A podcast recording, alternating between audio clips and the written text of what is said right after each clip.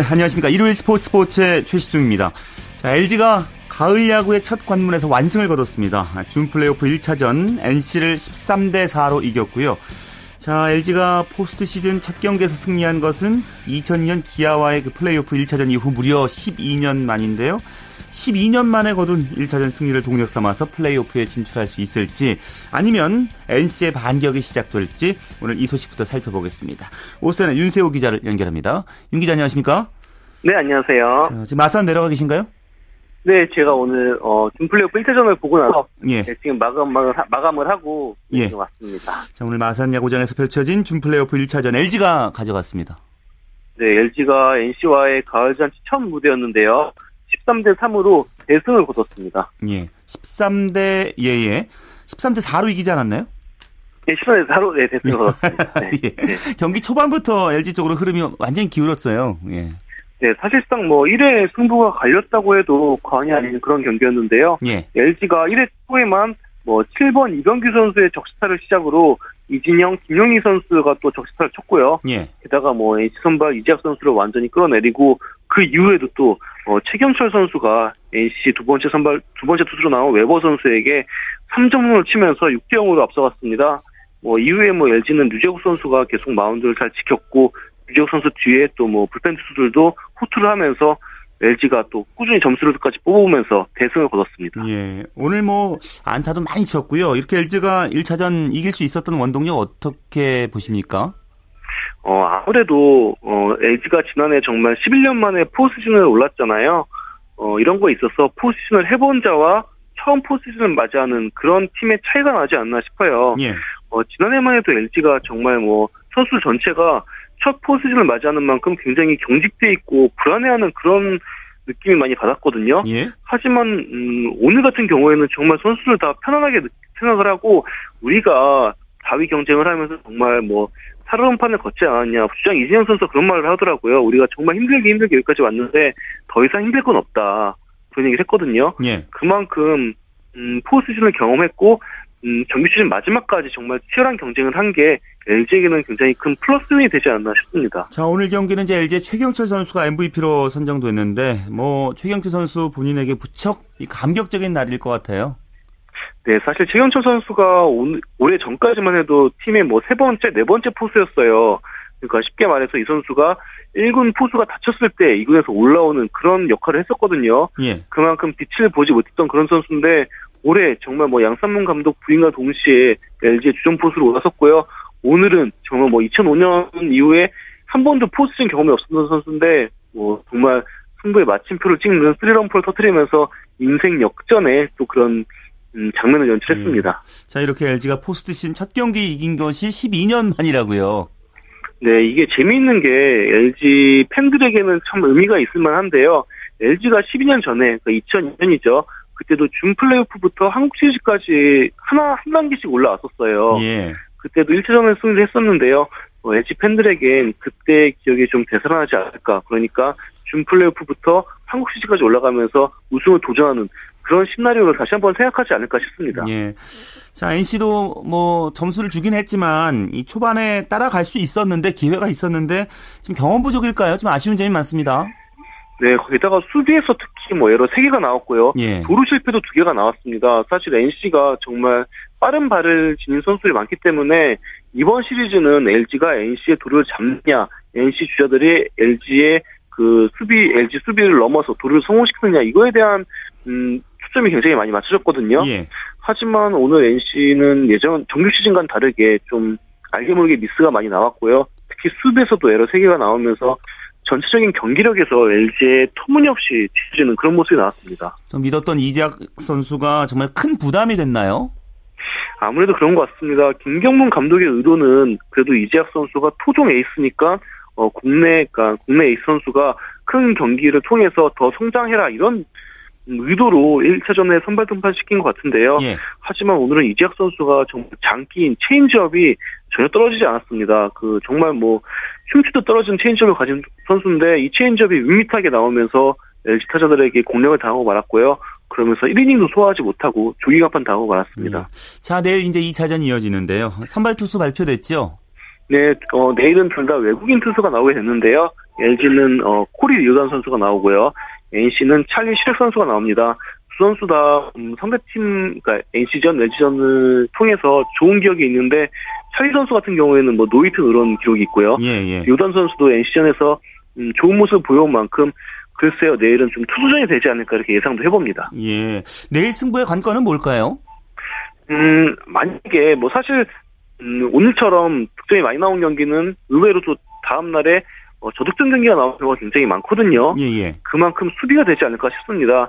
양 팀 모두 특히 오늘 NC 같은 경우에는 수비에서 에러 3개를 범하면서 좀 불안한 모습을 보였는데요. 예. 어, 내일 같은 경우에는 한 점이 중요한 승부가 될 것 같고요. 그만큼 수비 에러가 적은 팀, 좀 꼼꼼한 야구를 하는 팀이 이기지 않을까 싶습니다. 예, 실책을 줄이는 경기를 하는 팀에게 유리하다라는 말씀을 네. 해주셨고요. 자 그리고 기아가 선동열 감독과 재계약을 했습니다. 그렇습니다. 오늘 깜짝 발표가 났는데요. 기아가 송도현 감독과 2년 연장 계약을 체결하면서 송도현 감독이 네 2016년까지 또, 또 기아 타이거즈를 맡게 됐습니다. 예, 기아 성적이 워낙 좋지 않았기 때문에요. 좀 재신임, 재계약 배경이 좀 궁금해지거든요. 그렇습니다. 손흥민 감독이 기아를 3년 동안 맡으면서 5위, 8위, 8위를 했어요. 그야말로 정말 실망스러운 성적을 남겼는데요. 아, 그럼에도 불구하고 손흥민 감독이 재신임된 원인은 아무래도 손흥민 감독이 혜태 시절에 정말 뭐 국보급 투수, 뭐 무등산, 무등산 폭격기 이런 별명을 갖고 혜태 왕조를 만들어냈잖아요. 예, 그거에 대한 광주에서의 그 좀 뭐라고 해야 될까요? 고향에서 워낙 커다란 부족을 남긴 선수이기 때문에 감독으로서도 좀 더 기회를 준 게 아닌가 싶고요. 예, 어, 물론 기아 역시 음, 다른 감독을 몰색한 것 같은데 어, 김성훈 감독 같은 경우에는 김성훈 감독 측이 요구하는 게 워낙 많았기 때문에 그런 면에 있어서 좀 기아와 협상에서 틀어진 게 있는 것 같습니다. 예. 자, 일본 프로야구는 포스트 시즌 한창이죠. 그렇습니다. 뭐 오승환 선수가 정말 엄청난 그런 활약을 하면서 한신을 일단 재팬 시리즈에 올려놨는데 오늘 또 이대호 선수의 소프트뱅크가 네 final stage를 치렀는데 아쉽게도 소프트뱅크가 승리를 거두지 못하면서 예. 네 오- 아직 재팬 시리즈에 오르지 아, 못했습니다. 그렇군요. 이대호 선수 활약은 어땠나요? 네, 오늘 안타 하나를 쳤는데요. 어, 이대호 선수는 크게 돋보이진 않지만 그래도 좀 쏠쏠한 모습을 보여주고 있어요. 근데 소프트뱅크가 사실 오늘 거의 다 이긴 경기였는데 역전패를 당하면서 아직 오승환 선수와 이대호 선수의 그 재팬 시리즈 만남은 성사되지 않았습니다. 예, 알겠습니다. 말씀 고맙습니다. 네, 감사합니다. 네, 프로야구 소식 OSEN의 윤세호 기자와 정리해드렸고요. 이어서 국내외 축구 소식 일간 스포츠의 윤태석 기자와 함께하겠습니다. 자, 윤 기자 안녕하십니까? 예, 안녕하세요. 자, K리그 클래식 32라운드 3경기 오늘도 이어졌습니다. 이 오늘 경기 중에 이제 상위 스플릿 합류 또 강등권 탈출이라는 목표를 갖고 있는 두 팀이 있죠. 이 울산 현대와 상주 상무의 대결 관심을 모았어요. 예, 맞습니다. 울산은 오늘 경기 전까지 7위였기 때문에 어, 6위 안에 들려면 오늘 반드시 비교도 안 되는 그런 상황이었습니다. 예. 그리고 상주 상무는 뭐 강등권 탈출을 빨리 해야 때문에 승점을 쌓아야 되는 상황이었는데요. 울산이 2대 1로 승리를 거두면서 6위 싸움을 마지막까지 끌고 갔습니다. 네. 자, 울산이 이겼습니다. 하지만 뭐 내용을 따져보면 상주도 매우 좋은 경기 펼쳤다 이런 얘기 나오고 있거든요. 예, 맞습니다. 울산이 선제골을 넣기 전까지는 상주가 조금 고전하는 그런 경기였는데요. 울산이 선제골을 넣은 뒤에 상주가 굉장히 좋은 경기를 펼쳤습니다. 어, 곧바로 전반 막판에 동점골도 넣었고요. 또 후반 초반까지도 여러 차례 그 슈찬스를 만들어냈거든요. 예. 사실 그 울산의 김승희 골키퍼의 선방이 아니었으면 한두 골 더 들어갈 수 있는 그런 상황이었는데 예. 하지만 이제 후반 30분 이후에 어, 통화는 페널티킥을 상주가 내주면서 2대 1로 승부가 음. 뒤집어졌고요. 예. 그 후에도 상주가 끝까지 종료 직전까지도 한 두세 차례 결정적인 찬스를 만들 정도로 물산의 강담을 서늘하게 했습니다. 그래서 그런지 페널티킥에 대한 논란이 좀 일고 있어요. 예, 후반 32분 상황이었는데요. 이제 울산의 오른쪽 풀백인 이용 선수가 페널티 박스 오른쪽을 돌파하다가 이제 그 가- 어, 상주의 수비죠 각광 선수하고 이제 부딪혀 넘어졌습니다. 예. 사실 조금 느린 장면으로 보면 어 신체 접촉이 그렇게 강하지 않아 보였는데 수심이 곧바로 페널티킥을 선언을 했고요. 예. 양동근 선수가 이 골을 침착하게 성공을 시켰습니다. 예. 참 이 페널티킥 상당히 중요한 페널티킥이었는데 네. 어 사실 이제 상위 스플릿을 막- 나가는 이제 마지막 한 장 놓고 울산이 전남과 치열한 지금 경쟁 중이잖아요. 맞습니다. 뭐, 뭐 경기에서 축구하다 보면 페널티킥 선언 될 수 있죠. 하지만 이제 이 페널티킥이 울산에게는 정말 소중한 어, 하나의 그 페널티킥이었습니다. 예. 만약 이걸 성공하지 못했 오늘 1대1로 비겼다면 울산은 자력으로 6강에 나갈 수 있는 확률이 없어지는 상황이었거든요. 예. 이 한 골, 이 한 골의 페널티킥이 천금 같은 그런 페널티킥이었고요. 뭐 상주 입장에서는 좀 아쉬운 그런 어, 선언이 페널티킥 선언이었습니다. 예. 자, 그렇다면 이제 울산이 6위가 되고 어, 전남이 7위가 되는 거죠? 예, 맞습니다. 울산이 6위가 됐고 전남이 7위가 됐습니다. 두 팀의 승점은 44점으로 같고요. 예. 하지만 골득실의 차이가 있습니다. 어, 울산이 골득실이 플러스 4고요. 예. 전남이 마이너스 5입니다. 마지막 경기에서 두 팀이 같은 결과를 냈을 경우에는 울산이 어 6강 6위 안에 들 확률이 굉장히 높아지고요. 뭐 사실상 이 9골의 득실차를 전남이 마지막 한 경기에서 뒤집는다는 건 사실은 불가능합니다. 그렇죠. 지금 이제 울산이 유리한 상황이군요. 맞습니다. 자, 그리고 수원과 성남의 경기 무승부였다고요? 예, 오늘 수원이 좀 아쉽게 됐습니다. 어, 그 어제 전북이 이- 인천을 이기지 않았습니까? 예, 예. 오늘 수원도 성남을 이겨서 계속해서 이제 선두권과 격차를 이제 유지해 나가야 되는 상황이었는데 예. 2대 1로 앞서다가 종료 직전에 제파로프에게 한 풍안의 동점골 내주면서 2대 1로 비겼고요. 수원이 승점 1점 추가하는데 그쳤습니다. 예. 말씀해 주신 것처럼 이제 선두 전북 추격하기는 좀 버거워졌어요. 예, 오늘 경기장에 전북의 청하희 감독이 왔거든요. 예. 네, 경기를 보러 왔는데 뭐 내색은 하나 내색은 하지 않았지만 사실 좀 마음속으로 좀 웃음을 지었을 것 같습니다. 두 팀의 승점차가 7점이 됐거든요. 예. 어, 만약에 오늘 경기 이겼다면 5점 차였는데 이 7점 차는 이제 두 경기가 넘는 격차이기 때문에 예. 어, 이제 앞으로 조금 뒤집기는 어, 좀 생각보다 어려워지는 게 사실입니다. 예.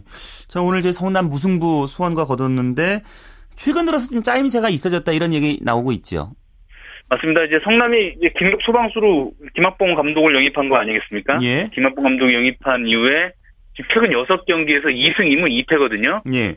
과거에 뭐 6경기에서 한 경기도 승리하지 못할 수, 못했던 그런 전적과 비교하면 상당히 나아졌고요. 무엇보다 좋아진 게 바로 득점력입니다. 어, 경기당 한 골 이상도 넣기 힘들었는데 요즘에는 경기당 두 골씩 넣어주고 있거든요. 예. 오늘 같은 경우는 김동 선수가 골을 넣었어요. 시즌 2호 골이었는데 성남 같은 경우는 최전방에 김동섭 선수가 살아나야 득점력이 살아나는 그런 팀인데 예. 김학 감독이 어, 조급해하지 않고 김동섭 선수에게 기회를 주겠다 이렇게 얘기했었는데 점차 살아나고 있는 그런 모습입니다. 자, 그리고 부산은 경남 상대로 대승을 거뒀네요. 예, 부산이 어, 예상 밖 대승을 얻었습니다. 4대 0으로 경남을 이겼는데요. 예. 전반에 이제 닐손 주니어 선수의 선제골에 이어서 후반전에 박용기, 이경렬, 임상엽 선수가 연달아 3골을 더 추가골을 쓰면서 4대 0으로 크게 이겼습니다. 예. 부산은 그럼 이제 강등권에서 탈출했다고 봐도 되나요?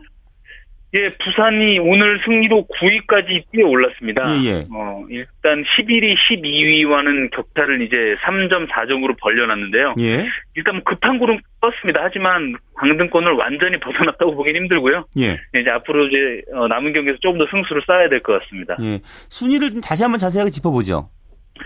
예, 일단 전북이 승점 65점으로 1위고요. 예. 수원이 승점 58점으로 2위입니다. 3위 싸움이 치열할 것 같습니다. 3위 포항이 52점, 4위 제주가 50점, 5위 서울이 49점입니다. 예, 예. 포항과 서울이 3점 차거든요. 예. 스플릿 라운드 들어가면 한 경기면 뒤집어질 수 있기 때문에 이 챔피언스리그 티켓 마지노선 3위 싸움이 치열할 것 같고요. 예. 이제 울산과 전남이 승점 44점으로 6위 7위죠. 울산이 마지막 상대가 성남, 전남이 마지막 상대가 인천입니다. 둘 다 원정이거든요.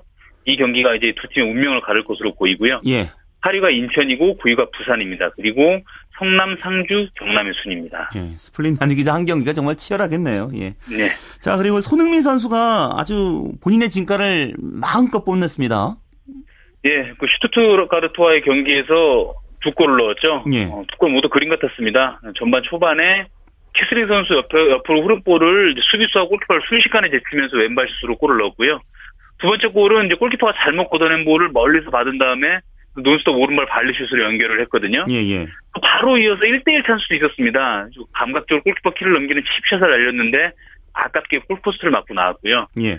손흥민 선수의 두 골 활약에 이미 힘입어서 레버쿠젠이 3대 0으로 전반을 앞서면서 오늘 좀 낙승을 거두지 않나 싶었는데 후반전에 수비가 좀 무너지면서 3대 3으로 비긴 것은 좀 아쉽습니다. 예. 다른 선수들 어땠습니까? 예, 이청용 선수 활약이 좀 눈에 띄는데요. 어, 블랙풀과의 경기가 있었는데 오늘 좀 관심이 있었던 이유가 닐 레넌 감독이 지휘봉 잡고 첫 경기였거든요. 예. 이청 선수가 이제 어떤 어, 활약을 보이느냐에 따라서 조금 그 눈도장을 받을 수 있느냐 없느냐 그런 경기였는데 풀타임 활, 어, 활약했고요. 어, 볼턴도 1등으로 이겼습니다. 그리고 중동 리그에서는 뭐 슈틸리케 팀의 황태자 이렇게 별명을 얻은 남태희 선수가 후반 종료 직전에 결승골 터뜨리면서 어, 절정의 골 감각을 이어갔습니다. 예, 알겠습니다. 말씀 고맙습니다. 예, 고맙습니다. 자, 축구 소식 일간 스포츠의 윤태석 기자였습니다.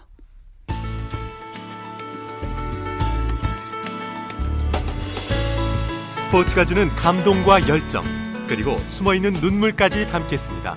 스포츠 스포츠 최시중 아나운서와 함께합니다. 네, 이 프로농구 열기 시즌 초반부터 뜨겁죠. 고양 오리온스의 돌풍 이 농구 코트 휘몰아치고 있고요. 오늘 또 오리온스의 경기가 있었습니다. 월간 루키의 조현일 기자와 자세한 소식 살펴보죠. 안녕하세요. 네, 안녕하십니까. 자, 오리온스가 모비스 상대로 5연승 도전했는데 어떻게 됐습니까? 네, 오리온스가 지난 시즌 챔피언 모비스를 잡고 5연승 아, 행진을 이어갔습니다. 아, 예. 오리온스는 고양체육관에서 열린 모비스와의 정규 시즌 1라운드 경기에서 81대 74로 이겼습니다. 예, 예. 예, 이로써 오리온스는 일찌감치 독주 체제를 구축하면서 5연승으로 2위를 지켰고요. 예. 모비스는 4연승이 좌절됐습니다. 자, 오리온스가 개막 5연승 한 적이 있나요? 아, 아직 한 번도 없었죠. 예. 어, 일단 임재현이나 또 이승현처럼 새 얼굴이 여러 있었고 최진수, 김동욱의 이탈 공백도 적지 않은 오리온스인데 시즌 예상을 뒤엎는 선전을 통해서 구단 역사상 처음으로 개막 5연승을 질주하고 있습니다. 예. 아, 지난 3경기가 지난 시즌 1위 그리고 2위, 3위를 상대로 이 거둔 승리라 더 의미가 깊은데요. 이 오리온스는 SK, LG, 모비스를 차례로 꺾으면서 확실히 달라졌음을 입증해내고 있습니다. 예. 모비스도 만만치 않은 팀이기 때문에 네. 어떻게 이겼는지 그 과정 듣고 싶습니다. 네, 전반부터 치열한 접전이 펼쳐졌습니다. 아, 1쿼터를 오리온스가 18대 16으로 앞섰는데요. 아, 2쿼터 역시 저득점 공방전을 벌이면서 양보 없는 대결을 펼쳤습니다. 아, 이 과정에서 심판 판정에 강하게 항의하던 유재학 감독이 뭐 벤치 테크니컬 파울을 지적받기도 했습니다. 예. 또 3쿼터부터 아, 모비스가 흐름을 잡았는데요. 이 문태영 선수가 3쿼터에만 10점을 몰아넣으면서 아, 양팀 동점으로 4쿼터를 맞이했습니다. 아, 하지만 이 4쿼터 들어서 고비마다 오리온스가 3점을 터뜨리면서 모비스의 추격을 잘 따돌렸고요. 결국 7점 차 승리를 확정했습니다. 예. 자, 오리온스 기세가 이제 언제까지 이어질지도 궁금하고요. 네. 자, 오늘 진 팀의 감독, 유재학 감독이 사실은 이제 만 가지 수를 가지고 있다 해서 만수라는 별명이 있잖아요. 네네. 네. 오늘 경기 후에 어떤 얘기 했는지도 궁금하거든요. 네, 뭐 비록 패했지만 유재학 이 감독은 여유를 잃지 않았습니다. 아, 경기 직후 인터뷰에서 아, 오늘 이 모비스 선수들의 플레이에 만족한다면서 특히 송창영, 전준범, 또 김정건 같은 이 젊은 선수들이 수비에서 아주 좋은 활약을 펼쳤다고 말했습니다. 예. 또 돌풍의 핵으로 떠오른 오리온스에 대해서는 이 백업 멤버가 상당히 튼튼하다는 인상을 받았다면서도 어, 해볼만하다. 또 길레너터가 잘하긴 하는데 뭐 막지 못할 정도는 아니다라고 평가를 했습니다. 예, 다음 경기가 더 궁금해집니다. 네. 자 그리고 팬들을 좀 놀라게 하는 또 한 팀이 부산 KT거든요. 근데 오늘 서울 SK에게 발목 잡혔어요. 네, 아, 시즌 초반에 좋은 흐름을 보여주고 있는 KT가 아, 홈에서 열린 SK와의 경기에서는 55대 72로 어, 패했습니다. 이로써 KT의 시즌 성적은 3승 2패, SK는 2승 2패가 됐는데요. 예.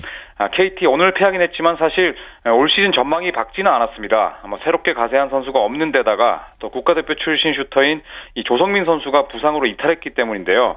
아, 하지만 이 첫 4경기에서 3승을 거두면서 뭐 모두를 놀라게 했습니다.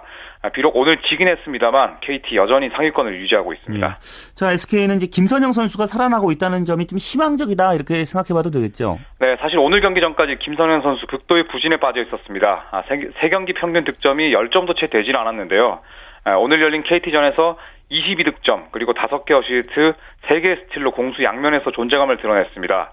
올 시즌부터 KBL이 몸싸움 규정을 완화하면서 어, 김선영 선수가 다소간 이 어려움을 겪었는데요. 예. 하지만 4경기 만에 살아나면서 이 반등의 계기를 마련하는 데 성공했습니다. 예. 자, 그리고 창원 LG대 원주 동부는 동부의 완승이었습니다. 네, 동부가 LG를 물리치면서 2연패에 탈출했습니다. 아, 창원 실내체육관에서 열린 LG와의 맞대결에서 동부가 80대 62로 어, 크게 승리했는데요. 예. 아, 이로써 동부는 2연패에서 탈출했고요. 아, 반면 LG는 1승 4패를 기록하면서 어, 최하위로 내려앉고 말았습니다. 음, 자, LG가 1승 4패.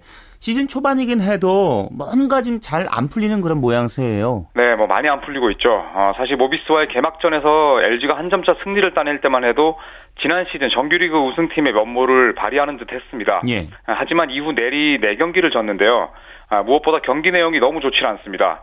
오늘 경기에서 김시래 선수가 빠지긴 했지만 뭐 여전히 이 좋은 기량을 갖춘 선수들이 많거든요. 예? 아, 하지만 수비가 완전히 무너지면서 어려움을 겪고 있는데 아, 현재 이 4경, 5경기 평균 실점이 82.8점입니다. 아, 서울 삼성 다음으로 이 좋지 않은 기록인데요. 예. 아, 수비부터 차근차근 정비해야 할 것으로 보입니다.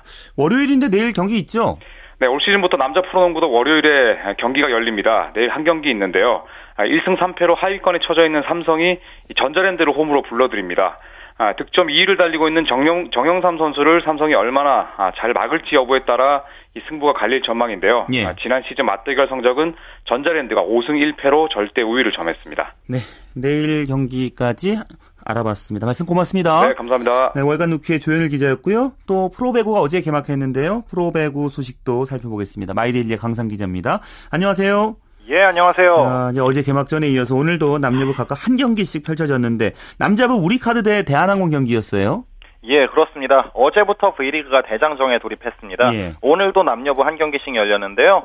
먼저 아산에서 열린 남자부 경기에서는 대한항공이 우리카드를 세트스코어 3대 1로 꺾고 첫 승리를 따냈습니다. 예. 대한항공의 산뜻한 출발이다. 이렇게 봐야겠죠. 그렇습니다. 출발이 참 좋았는데요. 아시안 게임 대표팀에 합류했던 곽승석 대신 정지석이 선발 출전한 게 눈에 띄는 부분이었습니다. 예. 근데 결과가 아주 좋았습니다. 서브 득점 2개 포함 8득점, 공격 성공률 54%로 제 몫 이상을 해냈고요. 예. 올해 국내 무대 2년째인 마이클 산체스가 23득점, 공격 성공률 42%로 조금 아쉬웠지만 신영수가 공격으로만 17점을 올리면서 부족한 부분을 채워줬습니다. 전진용과 김영호로 이어지는 센터진도 9개의 블로킹을 합작하면서 높이를 과시했습니다. 예. 자, 어제 개막전 살펴볼 때 이제 현대 리시브가 안 됐다고 말씀해 주셨는데 오늘은 네. 어떤 부분에서 승부가 갈렸습니까? 오늘은 블로킹과 서브였다고 볼 수 있는데요. 대한항공은 오늘 무려 11개의 블로킹을 잡아냈는데 김형호가 4개, 전진용이 5개를 잡았습니다. 예. 센터진이 본연의 임무를 충실히 해낸 셈인데요. 반면에 우리카드 센터진은 박진우와 김시훈이 블로킹 2개만을 합작해내는데 그치면서 높이 싸움에서 밀렸습니다. 아무래도 신영석의 고립대 공백이 무척 크게 느껴지는 부분이었는데요. 예? 대한항공은 세터와 리베로를 제외한 전원이 순수하게 올린 득점만 67점이었다는 점이 굉장히 돋보였습니다. 예, 물론 한 경기긴 하지만 어제 오늘 네 팀의 전력을 좀 볼 수 있었는데 어떻게 네. 평가하십니까? 예, 삼성화재와 현대캐피탈, 대한항공, 그리고 우리카드가 경기를 치렀는데요. 예. 삼성화재는 올해도 레오를 앞세운 화력과 탄탄한 기본기를 앞세워 상위권을 지킬 것으로 보이고요. 현대캐피탈은 일단 경기 감각을 찾는 게 최우선 과제로 보여집니다. 예. 아가메즈가 무릎, 임동규가 발목 부상을 안고 있는 게 조금 우려가 되는 부분이고요. 예. 대한항공은 마이클이 조금 더 감각을 찾는다면 정말 무서운 팀이 될 수 있을 것으로 보입니다. 예. 그리고 우리카드는 높이에서 해법을 찾아야 할 텐데요. 외국인 선수 까메호도 오늘 19득점에 공격 성공률이 34%에 그치면서 좀 기대에 미치지 못했는데요. 예. 리그에 적응해가면서 어떤 모습을 보일지가 궁금하네요. 네. 자 그리고 여자부는 GS 칼텍스 대 흥국생명의 경기 풀세트 접전이었어요? 예, 여자부 경기가 상당히 재밌게 전개되는데요. 예. 평택에서 열린 GS 칼텍스와 흥국생명의 경기에서는 풀세트 접전 끝에 흥국생명이 3대 2로 승리했습니다. 예. 특히 지난 시즌 꼴찌 팀이 지난 시즌 우승팀을 이긴 거잖아요. 그렇습니다. 흥국생명이 지난해보다 전력이 보강됐다고는 해도 디펜딩 챔피언인 GS 칼텍스를 넘기는 쉽지 않아 보였는데요. 예. 4세트를 듀스 끝에 27대 29로 내주고도 5세트에 놀라운 집중력을 보여주면서 첫 경기를 승리로 장식할 수 있었습니다. 예. 자, 흥국생명은 이제 박미희 감독이 어떻게 팀 변화시킬까가 참 궁금했었거든요. 예. 네, 오늘 경기 보면서 일단 첫 출발이 매우 좋네요.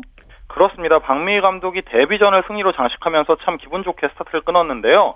오늘 GS 칼텍스가 무려 32개의 범실을 저지르면서 무너지기도 했지만 예. 흥국생명의 짜임새가 지난해보다 나아졌다고 할 수 있는 경기였습니다. 외국인 선수 레이첼 루크가 35점, 공격 성공률 42%로 활약했고요. 트리플 크라운에 서브 득점 하나가 부족했던 맹활약이었습니다. 뿐만 아니라 전체 1순위 루키 이재영이 11점, 주예나가 13점, 김혜진이 12점으로 힘을 보탰는데요. 능력은 충분히 갖추고 있는데 지난해까지 다소 잠잠했던 주예나와 김혜진이 살아났다는 점이 굉장히 돋보였습니다. 예. 프로농구도 내일 경기 있는데 프로배구도 내일 경기가 있군요. 예, 그렇습니다. 올 시즌 가장 달라진 점이 월요일에도 경기가 있다는 건데요. 예. 지난 시즌까지 월요일과 금요일에 경기를 하지 않았는데 올해는 금요일에만 경기가 없습니다. 팬들이 경기를 보실 수 있는 날이 하루 는 셈인데요. 뭐 배구 팬들 입장에서는 굉장히 반가운 소식이라고 할 수 있겠죠. 예. 내일은 구미에서 LIG 손해보험과 한국전력이 맞붙는데요. 내일 경기가 끝나면 OK저축은행을 제외한 남자부 6개 팀의 전력이 모두 드러나게 됩니다. 예, 알겠습니다. 말씀 고맙습니다. 감사합니다. 네, 마이데일리의 강상 기자였습니다.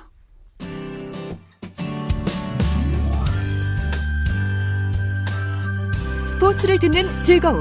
스포츠, 스포츠. 최시중 아나운서와 함께합니다.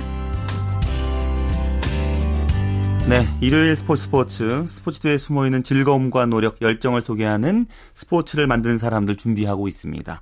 자, 오늘은 이혜리 리포터가 인천 장애인 아시안 게임의 성공적인 개최를 위해서 좀 애를 열심히 쓰고 계신 분들 소개해 드린다고 합니다. 어떤 분들인지 직접 만나보시죠.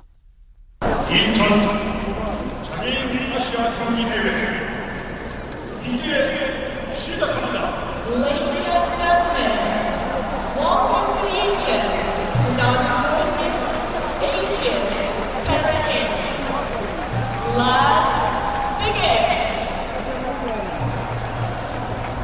어제부터 인천 장애인 아시안 게임이 개막됐습니다. 이곳 인천은 신체적 장애와 세상의 편견을 딛고 일어선 아시아 각국 선수들의 눈물겨운 감동의 스포츠 드라마가 펼쳐지고 있는데요. 이 무대를 더욱 빛나게 하기 위해 뛰는 사람들이 있습니다. 바로 3,500여 명 정도의 시민 자원봉사자들인데요. 이 수많은 자원봉사자들 중에서 제가 만난 분들은 인천 아시아드 주 경기장에서 봉사 활동을 하고 있는 중앙대학교 체육대학에 다니고 있는 학생들입니다. 이곳 아시아드 주 경기장에서는 육상 종목이 치러지고 있는데요. 먼저 중앙대학교 체육대학 김권택 조교의 얘기로 들어봤습니다. 네, 이번에 아무래도 이렇게 큰 메가 이벤트에서 자원봉사를 이렇게 단체로 할 수 있는 그런 기회를 어떻게 접하게 돼서 저희 학교에서 이제 다 같이 자원적으로 지원을 해서 이제 다 함께 오게 되었습니다. 대부분 이제 몸이 불편하신 분들이 시합을 치르고 있기 때문에 그런 거를 좀 더 대회 진행을 원활하게 하기 위해서 많은 부분에서 지금 힘써서 노력하고 있습니다. 장애인 아시안 게임의 경우 비장애인들과 달리 몸이 불편한 선수들이 있기 때문에 무엇보다 도움의 손길이 필요한데요. 이런 선수들을 돕기 위해서 자원봉사자들은 선수들의 무거운 짐을 옮겨주기도 하고요. 경기를 마치고 이동할 때도 휠체어나 보조기구를 착용할 수 있게 옆에서 도움을 주고 있습니다. 네, 안녕하세요. 저 이제 중앙대학교 체육대학에서 나온 이제 공각권 유희일이라고 합니다. 저희는 이제 육상 트랙에서 선수들이 옷을 벗으면은 그 옷을 이제 바구니에 담아가지고 그 옷을 이제 또 탈의실로 옮기는 그런 업무를 맡았어요. 그 육상 트랙에서 이제 제식 같은 것도 이제 딱딱 맞춰가지고 다른 선수들이나 이제 다른 나라 사람들이 봤을 때 딱딱 맞춰가지고 하는 이제 제식 같은 것도 보여주는 그런 연습도 하고 있고 선수들이 오기 전에 바구니를 그러니까 시간 내에 옮겨놓고 빠지고 하는 그런 연습을 하고 있어요. 네, 안녕하십니까. 중앙대학교 체육대학에 다니고 있는 공과권 신은철입니다. 저희 팀은 스타팅 블럭 팀이고요. 선수들이 출발하기 전에 이제 레인이랑 스타팅 블럭을 설치해서 원만한 경기 진행을 할 수 있도록 그런 일을 하고 있습니다. 평소에 이 운동을 좋아하지만 장애를 가져서 운동을 이제 좀 힘들게 하시는 분들을 많이 봤거든요. 그래서 이런 좋은 기회가 있어서 지원하게 됐습니다. 2레인이랑 3레인이랑 그 사이에 이제 2레인 박스를 놓고요. 그 다음에 이제 그 사이사이에다가 가운데다가 놓는 방식으로 해서 조금 다르게 진행하고 있습니다. 중앙대학교 체육대학 학생들은 늘 경기에 주인공으로 참여만 했었는데요. 이렇게 선수를 위해 도움을 주는 역할은 처음이라고 얘기를 했습니다. 이번에 자원봉사를 하면서 한 명의 선수를 위해 이렇게 많은 도움의 손길이 필요한지 몰랐다고 합니다. 아무래도 일반 아시안 게임이 아니고 장애인 아시안 게임이기 때문에 그 몸이 불편한 사람들의 도움을 준다는 거에 대한 뿌듯함은 뭐 말로 표현할 수 없을 거고 그다음에 항상 운동을 전공으로 해서 항상 자기가 운동으로 했지 이렇게 운동 외적인 부분에서 이렇게 어떤 support들이 이루어져서 그런 경기가 원활히 진행되는지를 이번 이벤트를 통해서 우리 학생들하고 저도 포함해서 학생들 모두가 좀 이해를 많이 하는 것 같고 또 외적인 부분에서 많이 깨닫고 가는 것도 많은 것 같습니다. 직접 운동할 때는 이런 주위에 도움을 주시는 분들에 대한 고마움을 몰랐는데 참여를 하게 되니까 이제는 고마운 분들이 많이 생각날 것 같습니다. 그럼 자원봉사자들의 앞으로 가고 들어볼까요? 제가 하는 입장이 아니라 남들 하는 거를 저희가 서포트하는 입장이기 때문에 좀 더더 더 신경 써가지고 좀 경기가 더 원활하게 돌아가게 더 열심히 하려고 하고 있어요. 저 개인적으로도 많은 자부심을 느끼고 있고요. 자원봉사자들의 일이라는 게 편할 수만은 없다고 생각합니다. 그래서 희생하고 봉사하는 정신으로 열심히 할 각오입니다. 아시안 게임이 국내에서 치러지고 있을 때 저희가 자원봉사로 들어온다는 것도 되게 의미 있는 것 같고 이런 자원봉사 안에서 이렇게 큰 스포츠 이벤트 안에서 우리가 역할을 충실히 해서 이 이벤트가 문제 없이 잘 끝날 수 있는 한 부분에 기여를 하고 있다는 거에 대해서 너무 영광으로 생각하고 그리고 마지막까지 이 원활하게 이 이벤트가 종료가 될 때까지 잘 마무리해서 각자 맡은 바 자리에서 최선을 다해서 인천 장애인 아시안 게임이 자원봉사자들로 해서 더욱 빛나고 더 성황리에 잘 마무리됐다는 이야기 들을 수 있도록 노력하도록 하겠습니다. 비장애인이건 장애인이건 스포츠 정신은 열정은 그들과 똑같다고 생각하고요. 많은 관람객들이 오셔서 경기 좀 많이 봐주셨으면 감사하겠습니다.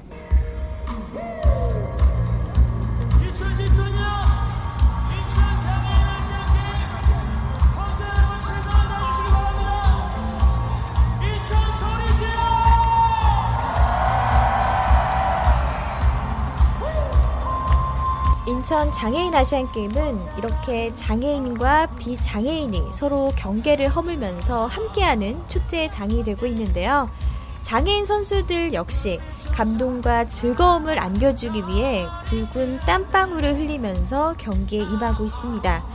비장애인들의 경기 못지않게 장애인 경기에도 많은 관심을 갖고 경기장을 찾아서 선수들을 응원해줬으면 하고요. 자랑스러운 우리 국가대표 선수들, 이번 대회 종합 2위를 목표로 하고 있다고 하니까요. 많은 관심과 격려가 필요하지 않을까 싶습니다. 지금까지 인천에서 리포터 이혜리였습니다.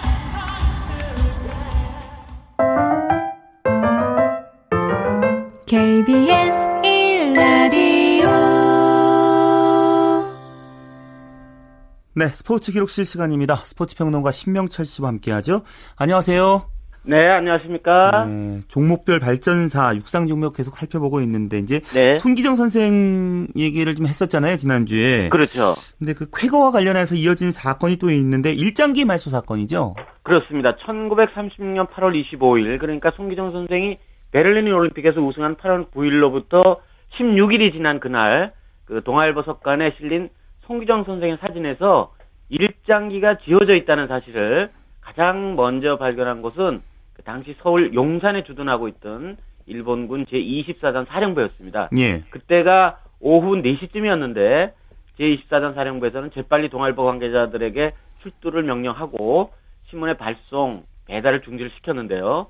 그런데 그때는 오후 3시쯤이면 이미 인쇄가 끝나서 이 신문이 모두 발송되거나 배달을 끝난 상태였거든요. 예, 예.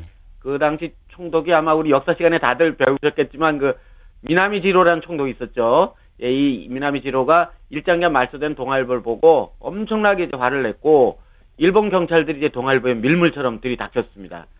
아, 그래서 당시 사건 사건이 난 직후에 동대문 경찰서하고 종로 경찰서 유치장이 그 동아일보 사람들로 가득 찼습니다. 참고로 말씀드리면은 이 미나미 총독은 창씨 개명, 그러니까 우리나라 이름을 일본 이름으로 바꾸는 거, 예. 그리고 신사참배 등 그 일제 강점기에 있어 있었던 아홉 명의 총독 가운데 가장 악랄한 총독이었어요. 아, 그렇군요.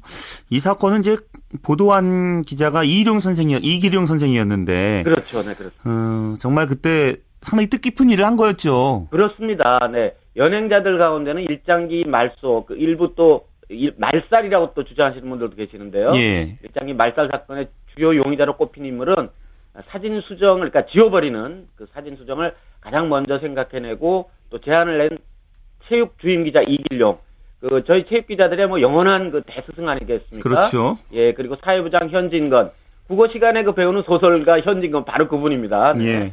그리고 잡지부장 최승만, 사진과장 신낙균, 사진 재판 기술자 서영호 등 이제 다섯 사람이었습니다.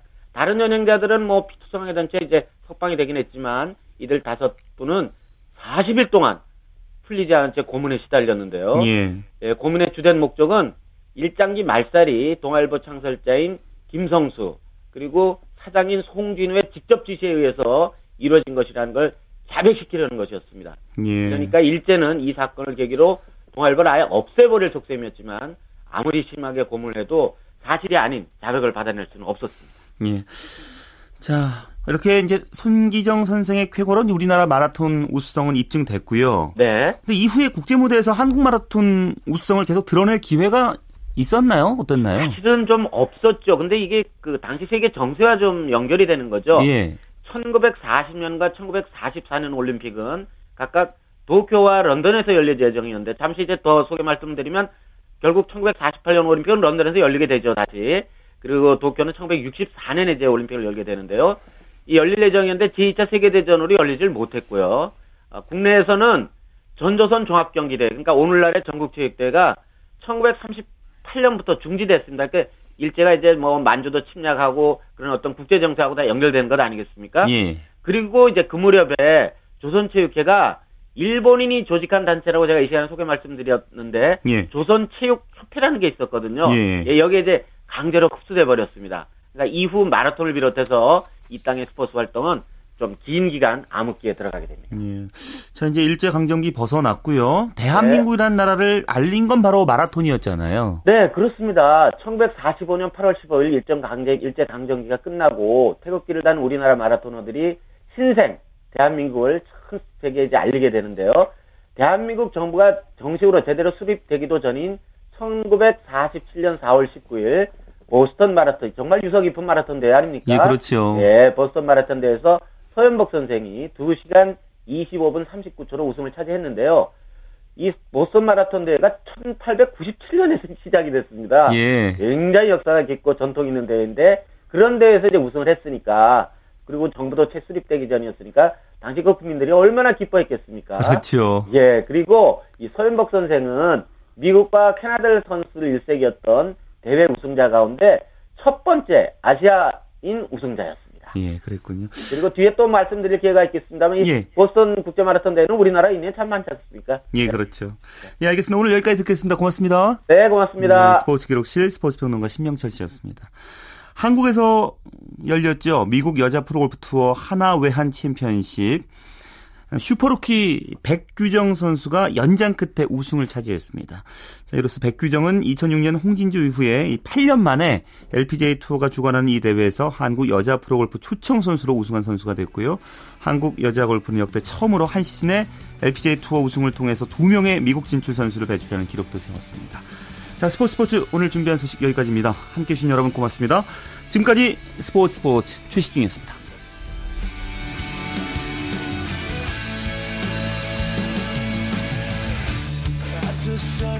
Down in front of me. Reminds me